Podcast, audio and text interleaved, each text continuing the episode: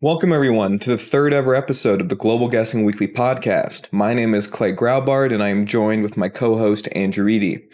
In the Global Guessing Weekly podcast, we talk about all things forecasting and geopolitics.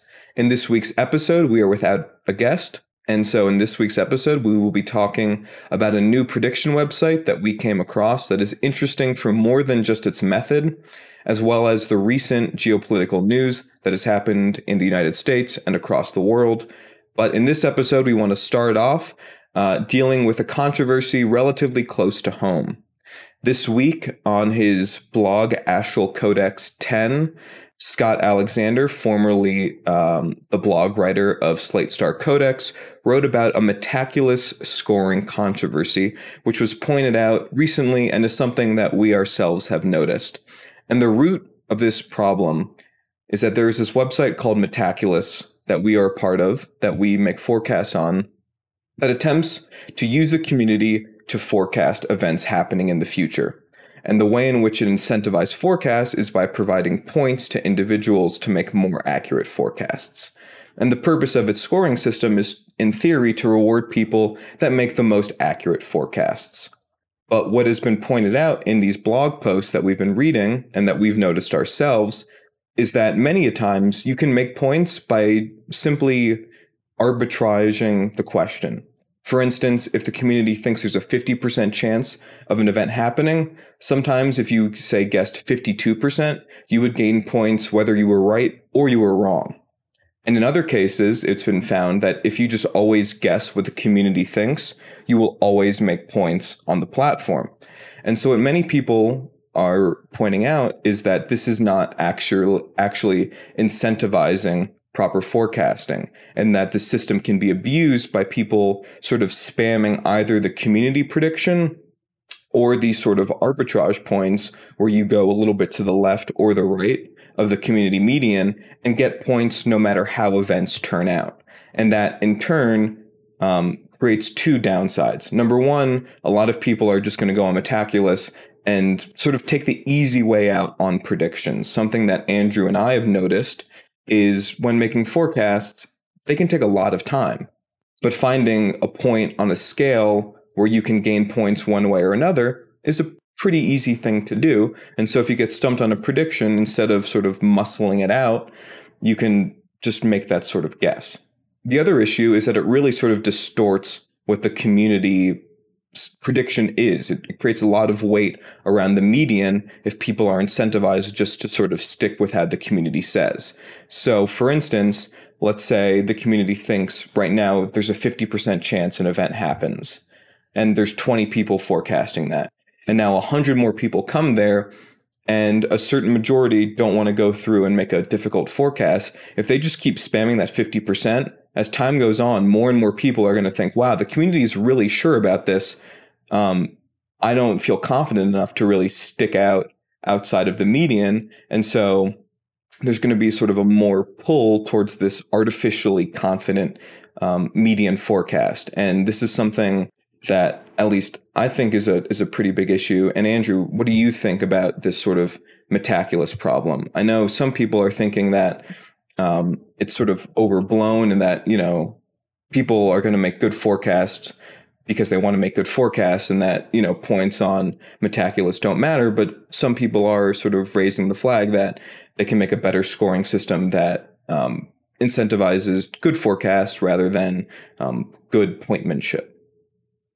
Well, listen, we've talked about how forecasting is a very new um, sort of presence in the mainstream, uh, and you see a lot of platforms like the Forecast app launched by Facebook, um, like Metaculus, like RootClaim, which we'll get to, um, who are all experimenting with different scoring structures and different incentive structures um, for the forecasters. And I think we haven't really reached a perfect system yet, which is why people are testing out so many different things because it is tricky.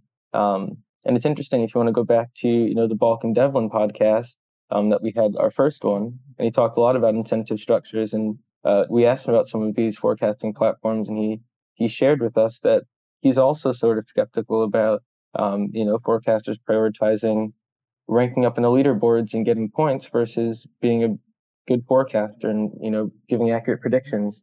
Um, I think something that we read on one of these blogs, uh, Rossry.net, he says that, um, you know, the percentage that somebody gives on Metaculus for a forecast should not be sort of the first order piece of data that you're using um, to then look at the community. It should be an input uh, into some sort of aggregators that you can more, um, so you can sort of get rid of that of that arbitrage that you're talking about with points. Um, it seems like the Metaculus leadership is aware of these issues. I think they've responded to them, um, and it seems like they they support their original rationale for structuring the incentives on Metaculus as they have.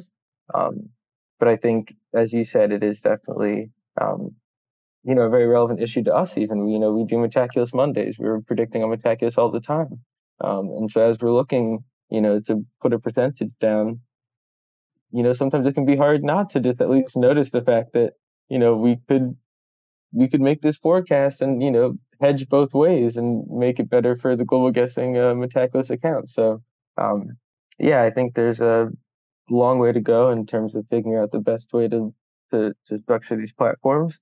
Um, but I think this discussion in itself, sort of from a, like a meta perspective, is really beneficial. Healthy, yeah, it's um, really healthy because exactly because I think it's the only way we get there. And there's so many different ways that um, you can score predictions. I came across a blog post from um, Zvi, um, who Scott Alexander um, had sort of used as the sort of catalyst for his blog post. Um, Zvi is a is a is a blogger who. Um, at least recently, is known for doing um, sort of weekly recaps on less wrong about COVID. Um, but back in April of 2020, he created a very long blog post about evaluating predictions in hindsight. And he presented six, no, sorry, eight different methods for evaluating forecasts, which to me was a lot more than I had ever seen. Um, before this, I had seen the Metaculus system, which is this mixture of you are betting against the Metaculus house and you're also betting against the community. So how Metaculus points work on a very very simplistic basis is when you make a prediction, you're actually making two bets. You're making one bet against the house, where on average you are going to lose points. The expected value is negative, and the other one is against the community, where your expected value is positive. Um, and it sort of takes a combination of those two and gives you overall points. The other one that we know is from Philip Tetlock's Super Forecasting, which is this idea of a Brier score, which is really trying to say how accurate are you? If you say something is going to happen, if, if if I say there's a 50% chance that it's gonna that it's gonna that there's that a war is going to break out tomorrow, and a 50% chance that you know uh, a president will resign in two weeks. If you take enough of those predictions, you know 50% of them should happen and 50% of them shouldn't happen. If you say something 60%, 60% should happen. You're supposed to be well calibrated with your prediction. And that's the one that the Good Judgment Project and a lot of the IARPA tournaments use to assess how good um, forecasting, how good a forecast is. And for some reason in these prediction markets, this idea of using a Brier score is considered not good enough. And I'm not entirely well read enough to understand why. But I think part of it has to do with not all questions are made equally. And if you're in this sort of governance, for those of you who don't know, IARPA um, is intelligence funded research in essence. If you know what DARPA is, which is um, defense is is the DoD funding research, IARPA is the intelligence community funding research. And so the intelligence community has funded these forecasting tournaments but when you run your own forecasting tournament, you can sort of set all the questions. And so presumably all questions are more or less made equal, right? In Tetlock's forecasting, he says they normally spend a relatively even band of time on each question. But we've gone to Metaculus. Uh, our JCPOA forecast took us four hours, five hours, maybe. Whereas our forecast on Starlink, albeit, you know, made to be a little bit were entirely funny took us less time to do.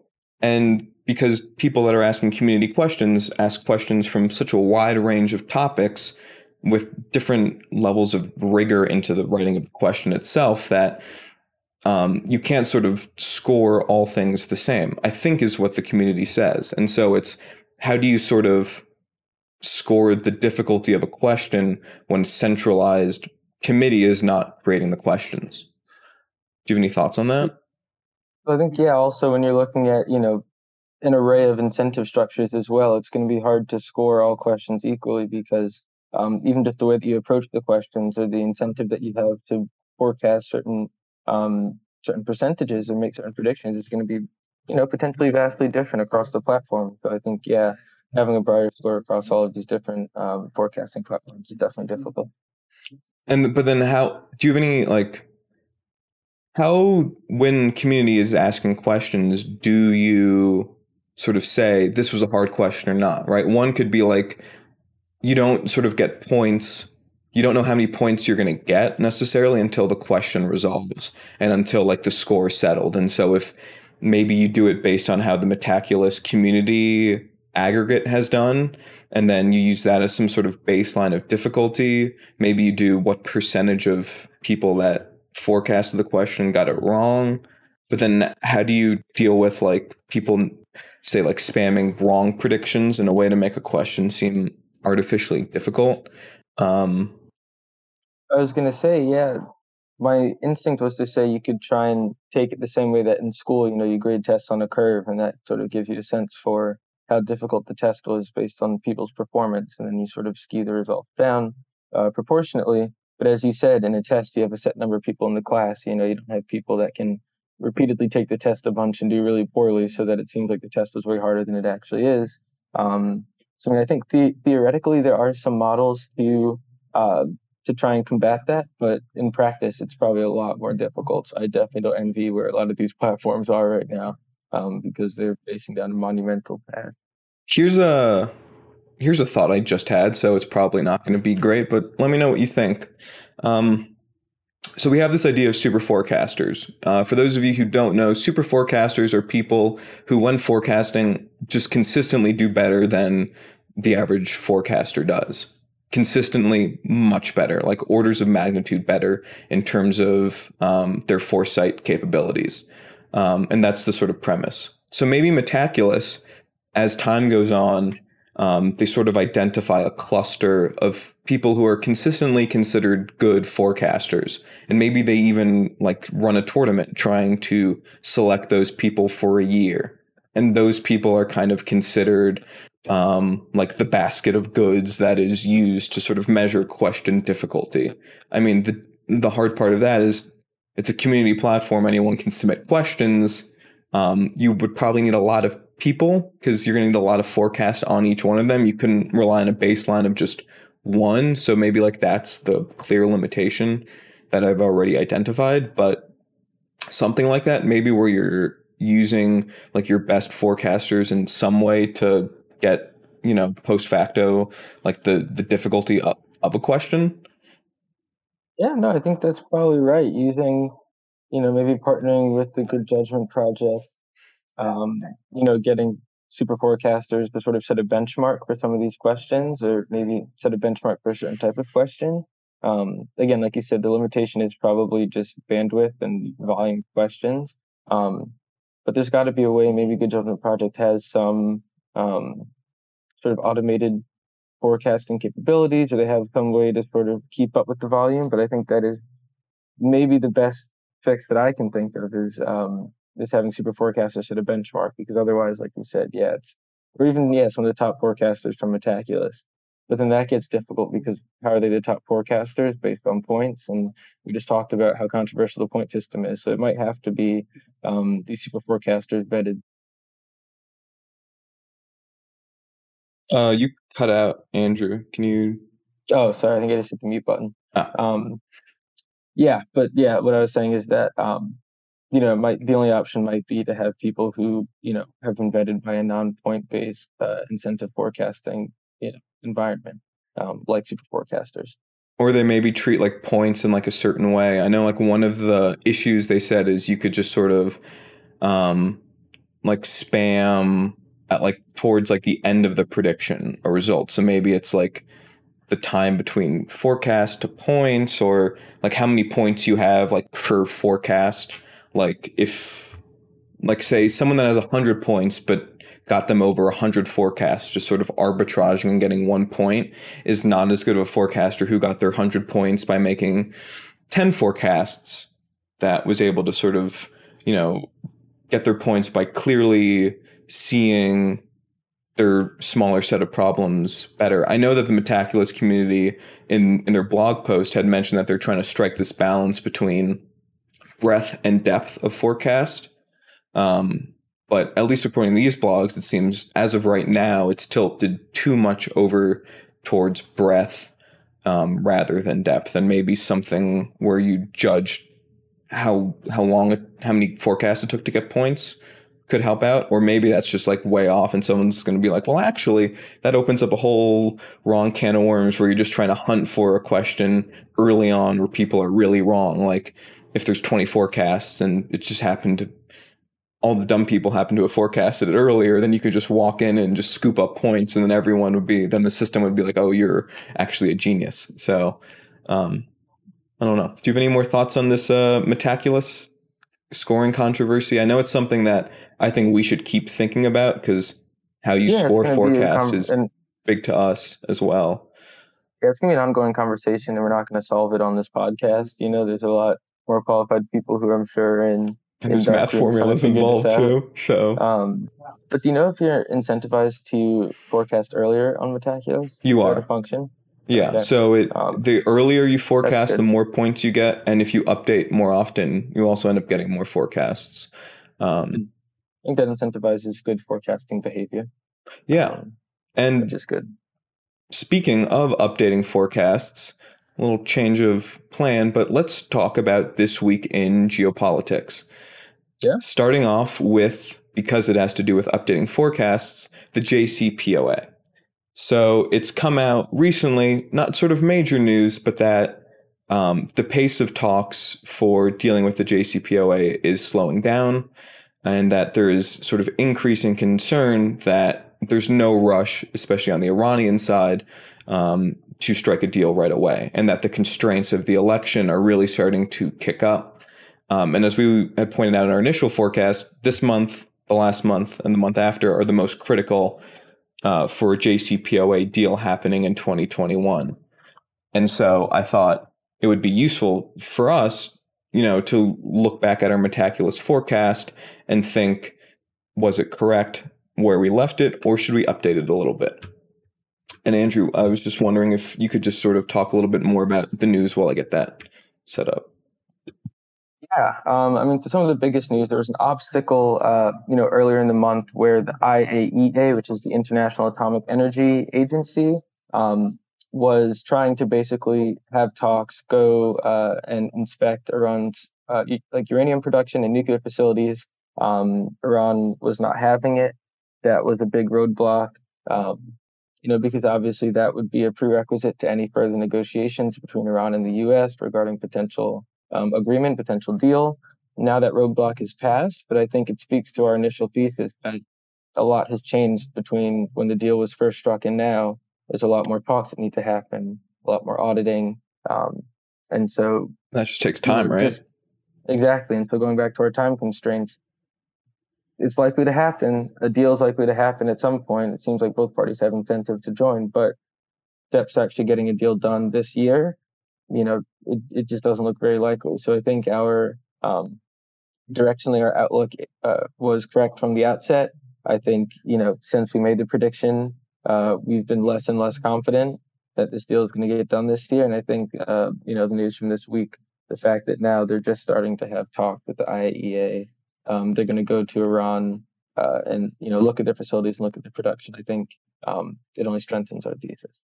And I think the other big piece of news that I I just found up again is that um, Iran had rejected to have uh, European U.S. talks, um, and that Iran was quite pissed that pissed that um uh, the U.S. and the EU were going to um not not sanction what's the censure them for um some of their recent uh, activities in the region.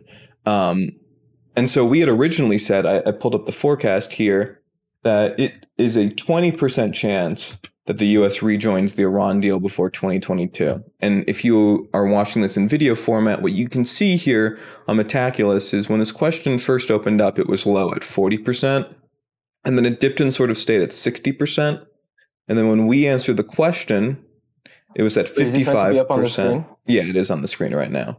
And it's actually sort of ticked up. But if you notice here on this graph, this gray chart is showing um, the confidence interval of this median prediction. And so it's showing that while on average, people, and this actually goes back to the scoring thing, right? This median prediction is staying really stable, but it's actually dipping down quite a bit uh, within, I believe this is the 25 to 75% confidence interval. I'm not entirely sure, but what you can see here is that in general, people are being um, relatively negative to the median, even though the median prediction is staying still at 55. And so the question for us is do we feel that 20% is still the correct amount, right? We've talked about these number of negative impacts to happening in. And so do we still think there's a one in five chance that the US rejoins the Iran deal before 2022? And if not, what does that realistically fall to? Does that fall to a 10%, which is then, you know, uh, a, a 1 in 10 chance, which is pretty rare? Is it even lower than that, right?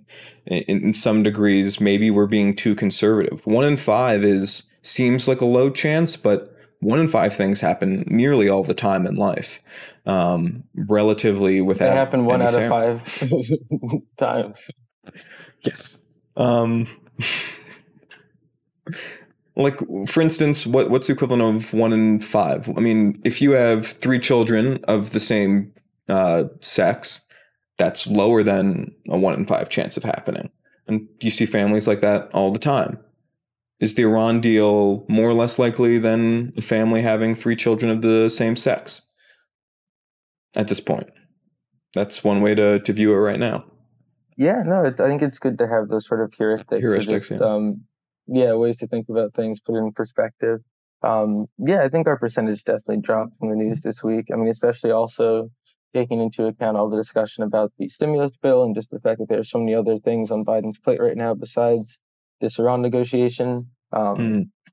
You know, I think it definitely drops. How much it drops is a question. I didn't even think about the political constraints, but that's definitely a thing, right? If the interesting thing about the stimulus passage is not only right that um, Senate and congressional Republicans have been against it, which would indicate that any sort of congressional review of rejoining the JCPOA is not going to be a smooth passage, but that also that conservative Democrats and particularly in the Senate, Joe Manchin was willing to sort of obs- uh, obstruct um, the passage of the relief bill for 10 hours for relatively minor concessions. And, you know, as Politico reported, so, you know, it's a news report, take it with whatever confidence you you want to give to that, that Democrats were concerned that Joe Manchin would actually side and support the Republican amendment um, on unemployment benefits for COVID, which indicates that really the how the Senate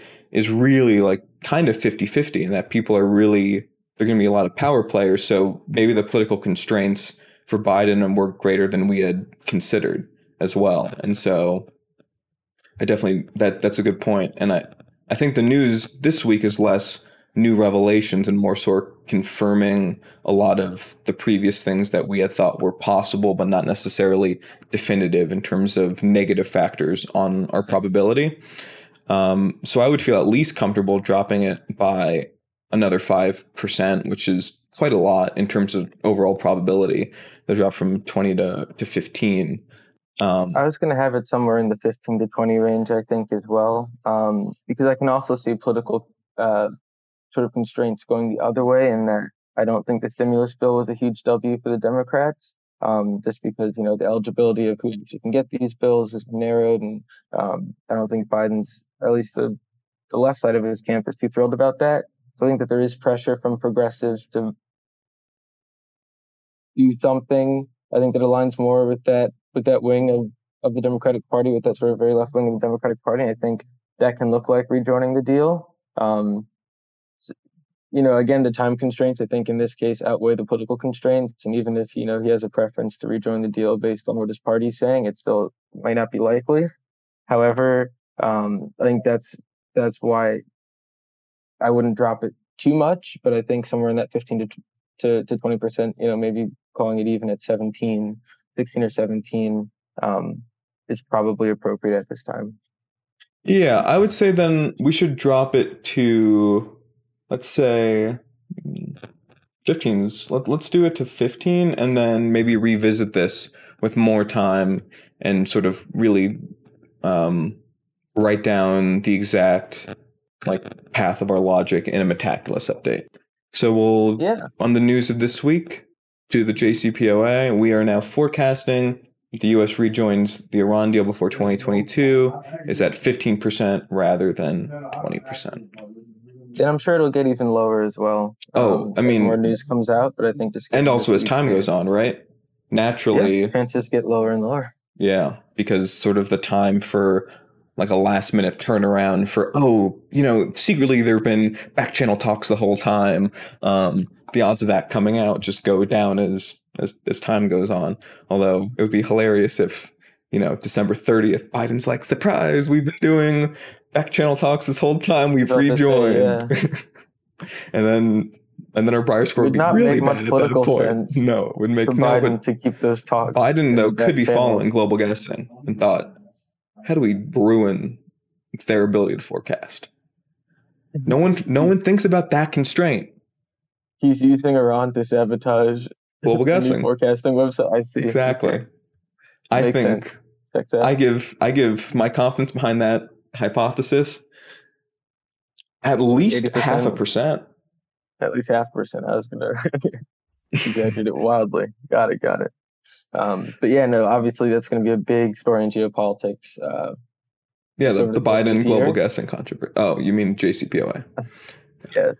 Over the course of this year and over the course of his term, I think you know the Iran question. Um, they are sort of this omnipresent, uh, you know, I say quote unquote threat because you know my sort of outlook on on Iran, on China. I think a lot of this is a product of asymmetry of information, security dilemma, but it still is obviously a big. And the Uh, fact that every U.S. player. opponent is always considered a madman.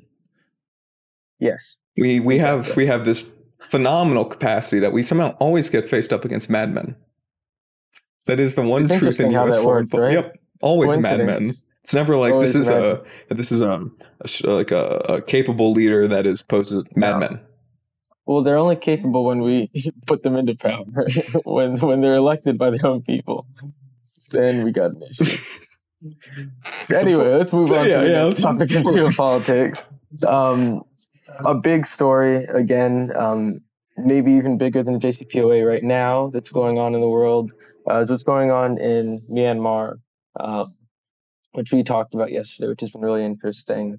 Um, you know, Myanmar for a long time, you know, for decades has been this quasi-democratic state uh, where the military has had a lot of power, but there's sort of there's been ebbs and flows of, of military control and democratically elected leaders. Um, and most recently, in February, the military uh, carried out a coup, uh, arresting the leader of, of Myanmar and taking control of the country. We talked about them shutting down the internet. Um, you know, uh, you know, people are taking out a lot of money from ATMs and going to grocery stores, of par for the course for those who have experienced this before. Um, and you know, on top of the Rohingya crisis that you know happened or is happening, has been happening for the last few years, you know, there's a lot going on in Myanmar, and so um, you know, not a formal forecast, but it'll be interesting to see how the U.S. responds and just what the future for for Myanmar in that region of the world is. Yeah, I think you know we talked about this privately, but um, how likely was this event to happen in retrospect? I think is one way of thinking on the sort of way out of it too, right? If this was something that no one in, retrospect could have seen coming, then I think the ability to forecast the outcome has a lot more sort of variance in into it, at least as of right now, as a lot of things are still unfolding. Um, on the other hand, you know, in Myanmar, for those of you who are not aware of the constitutional framework or setup of, of Myanmar is that uh, during the reforms that started in 2011 through 2015, where Myanmar transitioned to this quasi democracy, um, the military rewrote well they they wrote the constitution which allowed for quite a few things. Number one the military um, was never under civilian control so the military was under the control of the the head general in the military. That's one thing. Uh, number two the constitution was supposed to guarantee them at least 25 seats in the parliament and number three, most importantly, is that the military, for any reason um, or for national security that could threaten the integrity of the Union, um, could declare martial law and take over for at least a year, which is the pretext that they used um, in this coup. And the reason why they did the coup is because they got destroyed in the elections. Um, I think there's, say, 430 seats uh, in the Myanmar parliament. I, th- I think it's right around that number. Um, the the the Democratic Party won something like 397 of those seats, and the military won 30, which is an absolute shellacking um, electorally. And I think maybe a, a, realist would probably say that if you are in power, because uh, how they also wrote the Constitution is that they were guaranteed um, certain ministries, I believe, that were particularly important, including foreign affairs. And so if you have this sort of grip on power, um, and you just got absolutely wiped out of it, and you have this sort of fail safe where you can just sort of, you know, say, oops, we're in power. You know, it's probably more likely to have happened than I think um, people were anticipating. Like between the election results and when the coup happened, that people probably should have been a little bit more on alert and maybe they were and we just weren't uh, attuned to it and so if this is something that was likely to happen then the resolution of it and when that resolution would happen is probably going to be further down the line that this myanmar crisis is not something that will get resolved um, within say like a month or two and if we look at something like thailand which different of course but those protests have been going on for at least a year um, and I don't know what the base rate is in terms of military coups and protests and how long those take to resolve. But you know, Lukashenko is still in power after our, the protests and after all these months, and so it doesn't look like there's sort of quick resolutions on this. And so I think, as unfortunate as it is to say, is that um, I don't see an, an easy way out of this. And if the military has been willing and is using deadly force against protesters,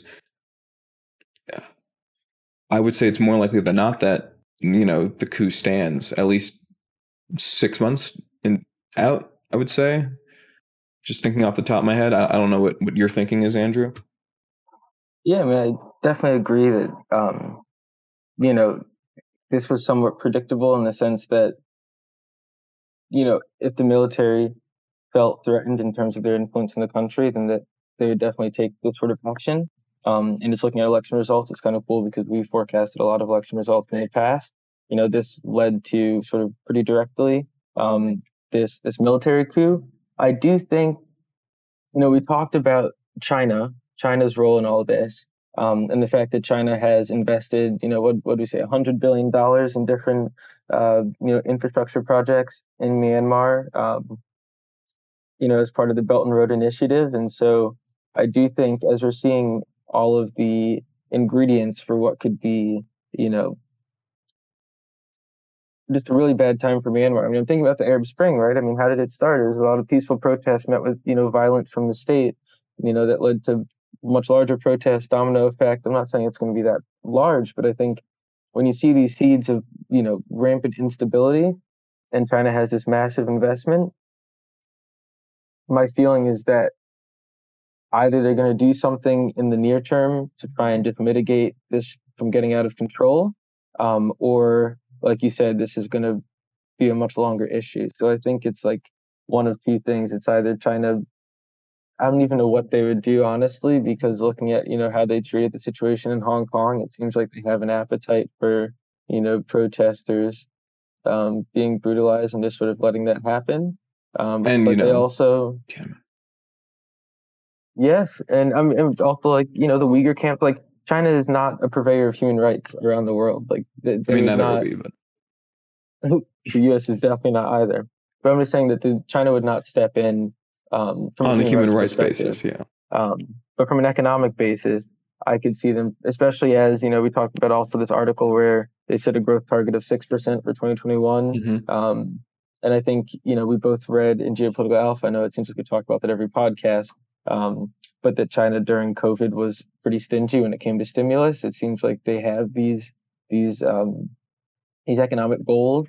Uh, you know, whether it's to protect their middle class or whatever it is, just to grow as a power in the region, gain influence perhaps that's enough of an incentive for them to do something in Myanmar, at least to uh, stop it from getting out of control. But if that doesn't happen in the near term, yeah, I think it's going to be much a much longer term issue, especially as we said, it's been going on for decades in Myanmar.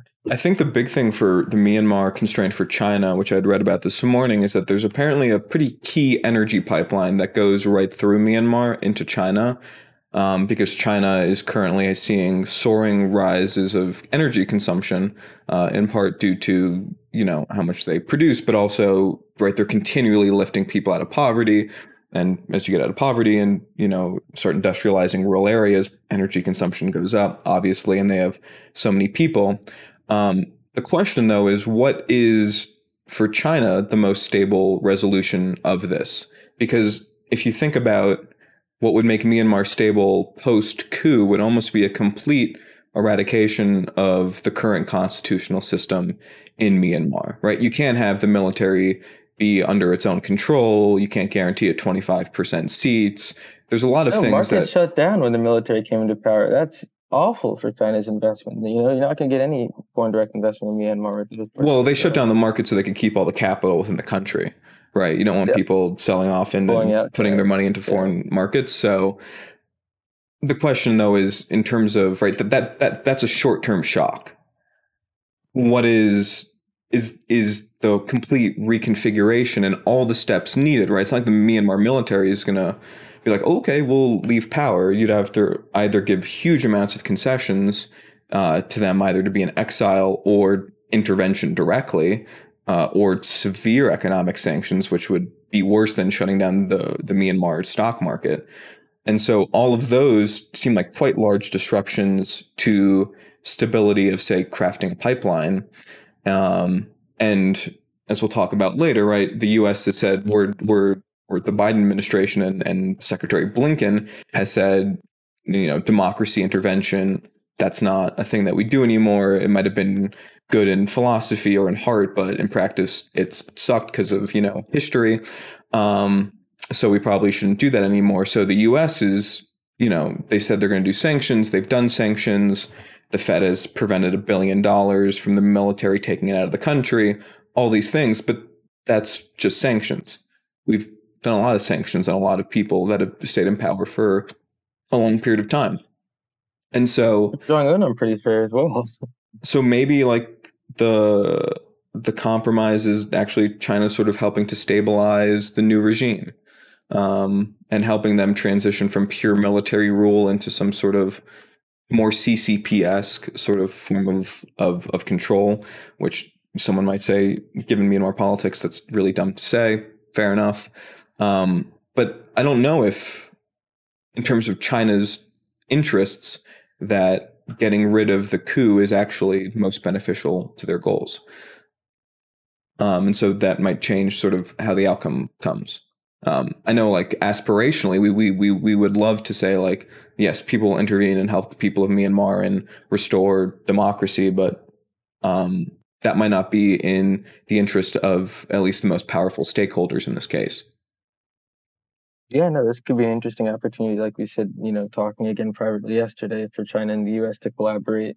Um, you know, different perspective or different incentives for collaboration, but you know, um, I think they both want to see a stable Myanmar. Uh, you know, as I said, for different reasons, and I mean, I personally would like to see that happen. I think the key towards a lot of exit to solving a lot of existential issues around the world, like climate change, um, you know, refugee issues, is going to be collaboration between major major powers. Um, maybe this will help the U.S. in trying to get comfortable, you know, engaging diplomatically more often. Mm-hmm. Um, but yeah, we'll see. Also, something we'll be keeping an eye out for.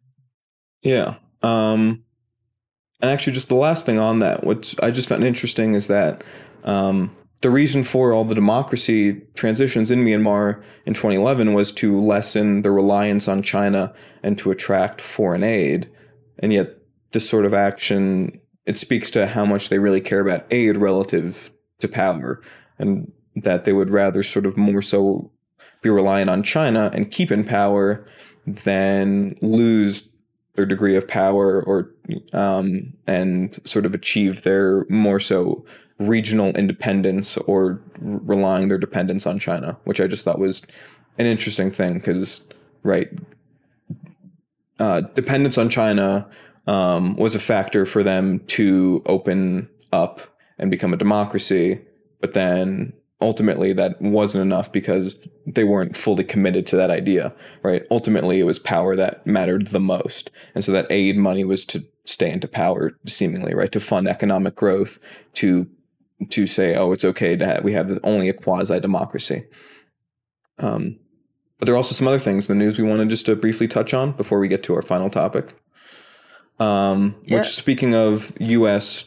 China working together in Myanmar, um, is U.S. China competition moving forward? Um, I know you had some thoughts about that. Um, maybe you can start this one yeah. off.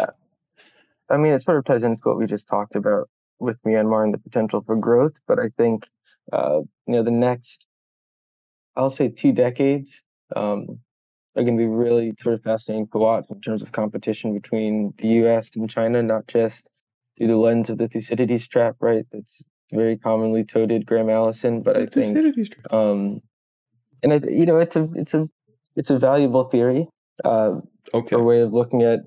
Okay, okay. we can talk about that as well.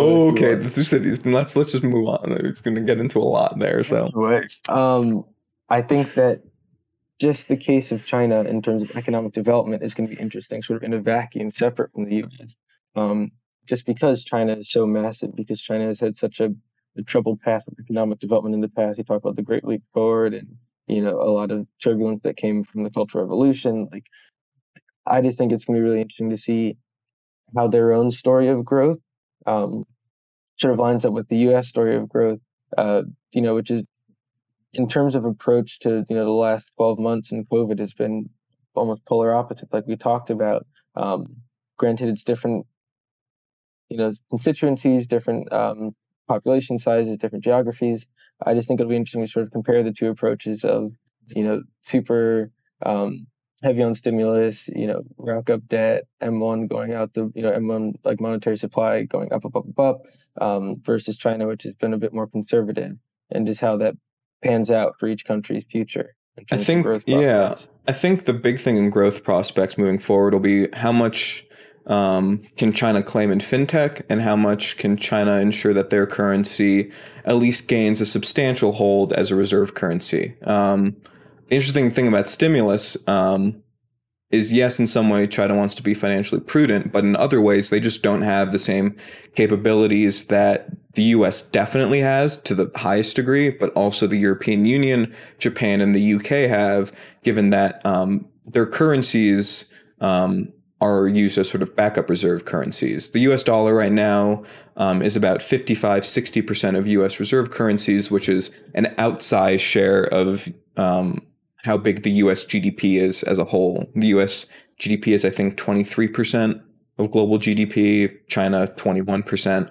Um, and having that ratio um, lets the US, in, in, theory, print out more money for stimulus. And there's a, a large monetary theory discussion about that, which we won't get into in this episode, but it is a tool that the US has to the highest degree.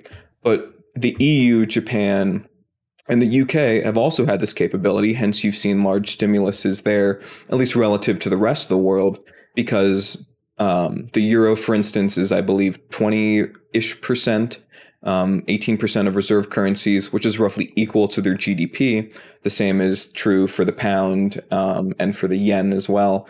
And so these countries have the capability to print stimulus and therefore drive economic growth, or in this case, sort of blunt, severe economic decline. And I think for China, they've been doing all of this massive GDP growth without having um, that monetary, um, you know, that monetary capability to also further accelerate growth. Um, and clearly, China is aware of that. That's why they push so much into fintech and to trying to be a leader in that space. And it'll be interesting to see if that transition happens, because if, that does happen, um, I think that would be monumental in terms of where we see this U.S. China competition gets to. Um, and I think that's sort of uh, the U.S. is sort of like last trump card that we still have as of right now is that the U.S. dollar is still the reserve currency, and that we can do these sort of relatively absurd monetary tricks because of it. Um, and I think that'll be really interesting to see how that fintech competition plays out over time.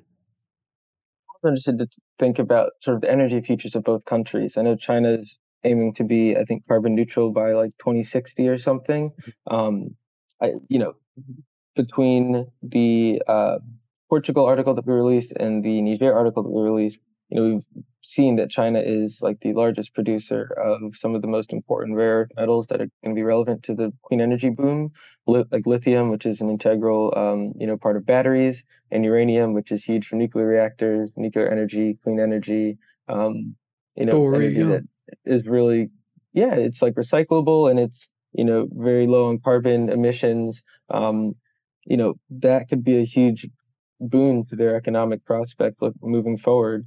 Um, you know, if the spot prices for those rare earth metals go up. Uh, and, you know, I mean, I think the US recently just opened up or is looking at doing some exploration in California to try and um, become self sufficient, or in California rather, to be self sufficient in that area uh, because they sort of see that the future is clean energy. And these are some of the building blocks of that of that movement. Um, so if China is holding the cards there, that could be a really big win for them. So then the U.S. should purchase Australia. Just buy the whole country. I mean, they have. Don't, I think they have bigger reserves than China, right? They have the biggest reserves. Am, am I being Australia? They have a lot of reserves. They're really. Fat reserves. They have a lot. Yeah. Um, so yeah, I mean, maybe that means you get closer to to Australia. Um, but I think that that clean energy boom is going to be really interesting. China obviously it's very pressing that they do something there because of just the amount of people that they have, the amount of production going on in the country. Um, you have to have some way to do it in a in a clean, sustainable way. Um, so I think they have not only for the environment but for people's that. health as well, right? Yeah, yeah. China already, you know, sunsets on TV because the smog is so high. Like, you need to do something, um, sort of mitigate the direction the country's heading in. But also, obviously, the like clean energy, you know, becoming less carbon reliant is also tricky from a competition standpoint because it's one of those things where like no country wants to be the first mover because that's going to affect production in the short term and then everybody else is going to be doing well while you're moving on to this you know uh, you know green approach to to conducting business and operating and the costs um, so as also, well right being the first it's mover. also very expensive yeah. so you know it takes collaboration it takes a commitment from often a group uh, of, of big players. So maybe another opportunity for collaboration, um, either between the U.S. and China, or maybe China and India can see eye to eye because they both have large populations and both have to go green. Um, but yeah, that'll be very interesting to watch. All right. And then I think the last topic we want to talk about today, and this is one that I think we're going to review just because once uh, we have found this website, gone down a complete rabbit hole, is this website called Rootclaim. Now, Andrew, you sh- introduced me to this website. Would you like to give at least a little story about how you found this website and why you shared it with me? Yeah, I mean, so to be perfectly honest, uh, my roommate uh, sent me this website, rootclaim.com, because he knows that, you know, we run global guessing and are interested in forecasting. Um, and Rootclaim is sort of a perfect fit. Uh, it's similar to Metaculus in that they value crowdsourcing, um, you know, to come to a consensus view on, on certain questions. Um, but it also incorporates, uh, you know, Bayesian statistics, something that we've used and talked about in our election forecasts. Um, and it sort of ends up being this really interesting approach to forecasting questions. So what'll happen is that you'll have a question, um, sort of an overarching question, and then underneath that question you'll have, uh, you know, various pieces of evidence related to that question. Um, and on both the larger question and all these pieces of evidence to the question, you'll have sort of these these discrete uh, forecasts and predictions. Um, and the topics range, you know, way beyond geopolitics. They talk about things in pop culture. Um, you know, they talk about science. And a lot of you know content around COVID, but it's just a really interesting uh, sort of approach to trying to figure out the answer to a question. You know, by breaking it down into components, into different pieces, um, and then aggregating all of those pieces together. Um, so know, I'm, I'm sharing my screen right now, and we're going to start off on the Malaysian flight. I just done a quick sort of demo if you were watching the video. Um, it provides sort of like the background of it. Um, how the process works is it basically for it asks the community for a series of hypotheses of what could happen. Um, this has to do with the Malaysian Airlines flight. So they basically ask the community, well, what are different things that you thought could have happened? The first one is that the pilot deliberately crashed the flight while committing suicide. The co-pilot crashed the flight. Um, that there was an emergency event that disrupted the, the flight. That the flight was hijacked um, or that it was crashed due to some sort of technical issue shortly after takeoff in the South China Sea.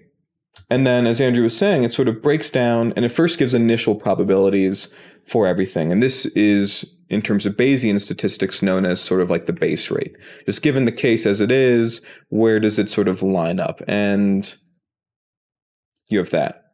Then it sort of breaks down the evidence Yep. And this is very complicated. There are all these effects, and it has to do with confidence intervals and how reliable data is.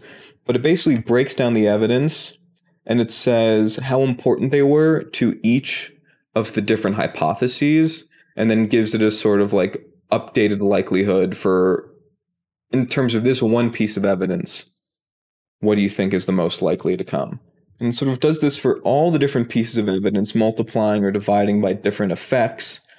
Um, people in the community can add new pieces of evidence, question evidence. What's we really like is that it breaks down evidence into super easy um, parts to see, right? Altitude is a piece of evidence, and there's a whole section on altitude and the different relevant factors and the different analyses, and there's sub analyses for all of this.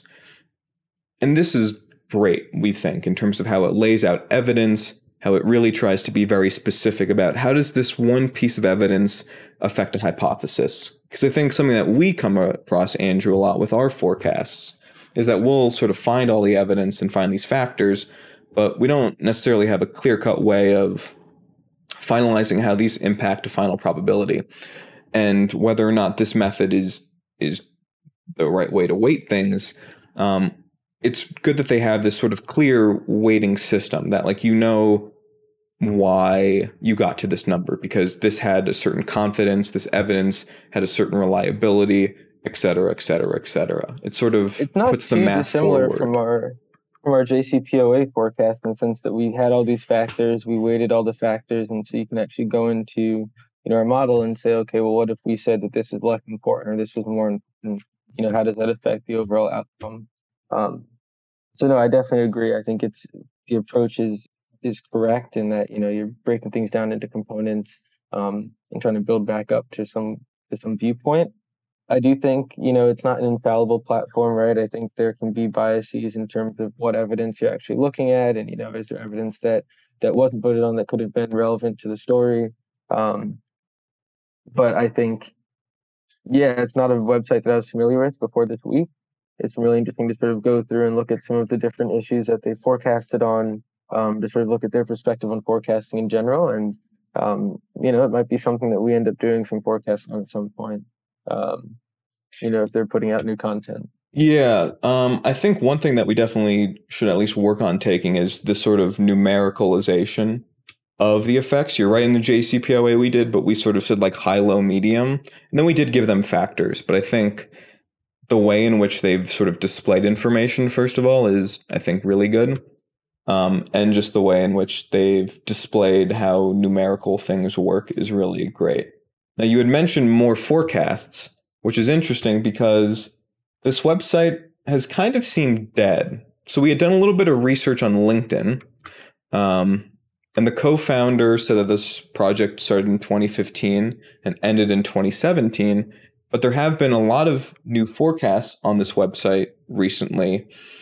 And let's just say that I don't know if it's right or not, but Rootclaim definitely paints a different reality than I think many people have. So I'm gonna go share my screen again, and I showed we we showed off the Malaysian Airlines flight because, um, well, that's a pretty non-controversial result. That they say 93% chance pilot committed suicide. But let's go through yep.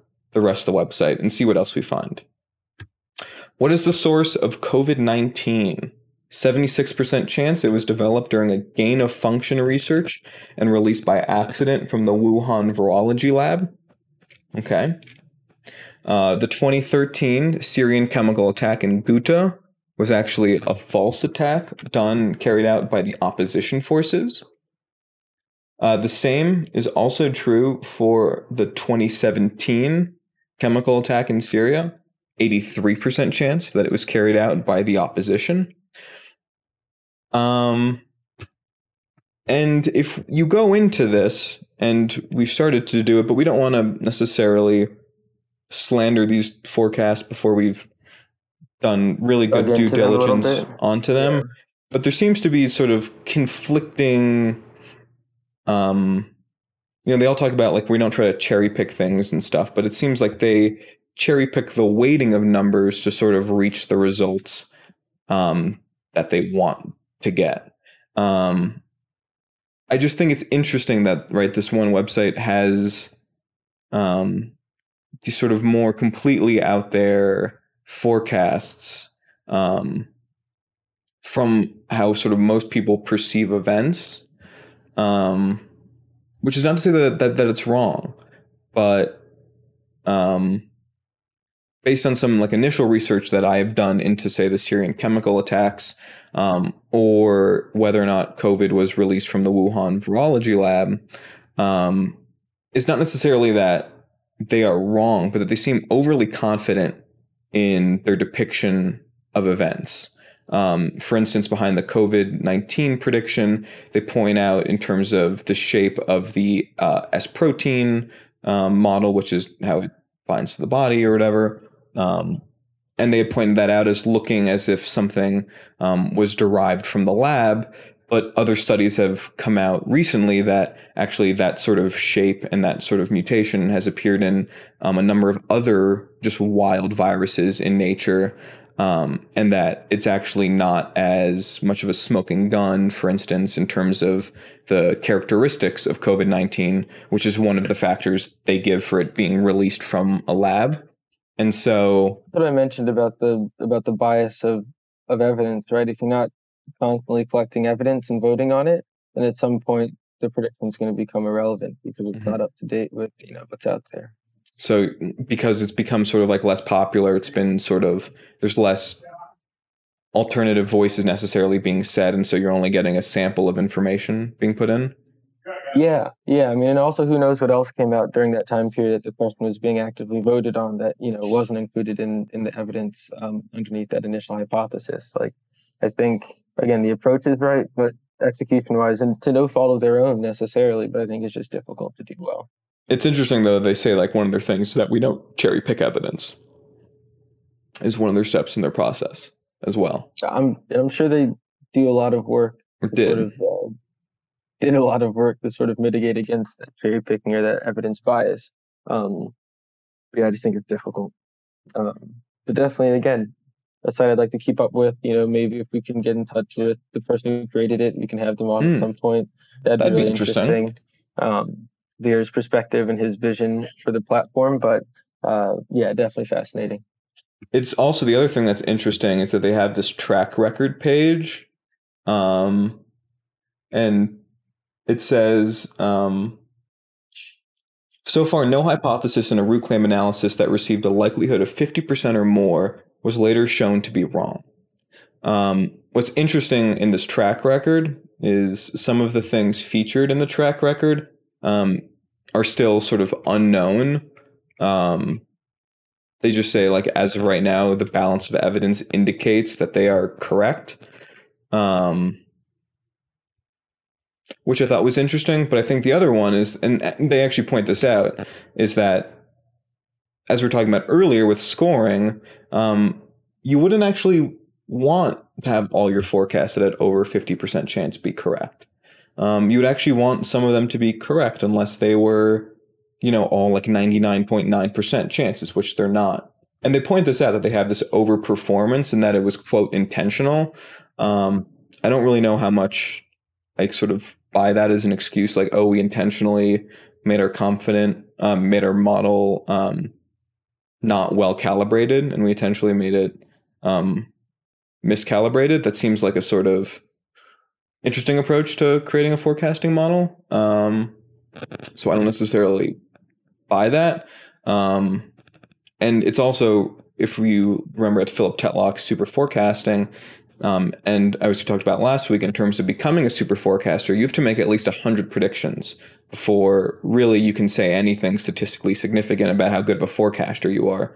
And on their track record page, they have one, two, three, four, five, six, seven forecasts, which is a pretty small sample size to say much. Now, the difficult part is that Root claims says that they want to handle controversial events, and there just might not be enough controversial events. But that also then I think would limit how necessarily reliable you can treat the model. I don't know if um, what do you think? Yeah, I mean, I think like a lot of things with such small sample sizes, it needs more rigorous testing. So, like, if you know whoever's running the site now were to um, just release a bunch more questions, you know, just have it be a more iterative sort of experiment, we could say something more conclusive. But I agree, yeah, with such few few questions, it's hard to say anything um, sort of determinate about the model or about the platform, aside from the fact that it's an interesting approach, another approach. Um, you know, in a time where it seems like a lot of people are trying to figure out how to best forecast the unquantifiable, so to speak. Now, Andrew, I know you have a soccer game to get to. Um, don't want to delay you from that.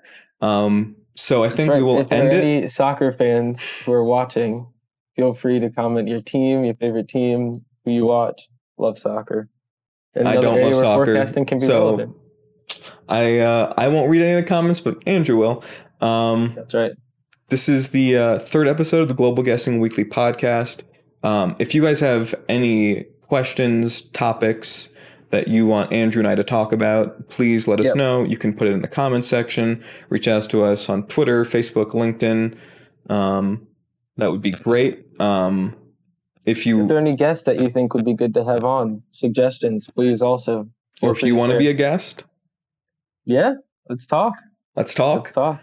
Um, and if there's anything that we talked about that you think that we should follow up on, I mean, we are gonna think and talk more about the Metaculus scoring in the future, just because it's something central to forecasting that we think that we should know more about, as well as looking more into Rootclaim because we only wanted to talk a lot about the surface level things that we feel confident about. As we alluded to, there's a lot more underneath the surface to get to on Rootclaim, but that will have to wait until we feel really confident to talk about it because you know we we we have our own website. We know how much time and effort i mean just looking at this a lot of time and effort went into this. You don't want to really say you want to say the nice things until you can necessarily say more about the rest. Uh, so we'll just leave it at that um, anything else andrew no, just looking forward to next week and uh, hearing people's feedback. So, yeah, this has been great. All right. And that is the Global Guessing Weekly Podcast, episode three. Thanks, everyone.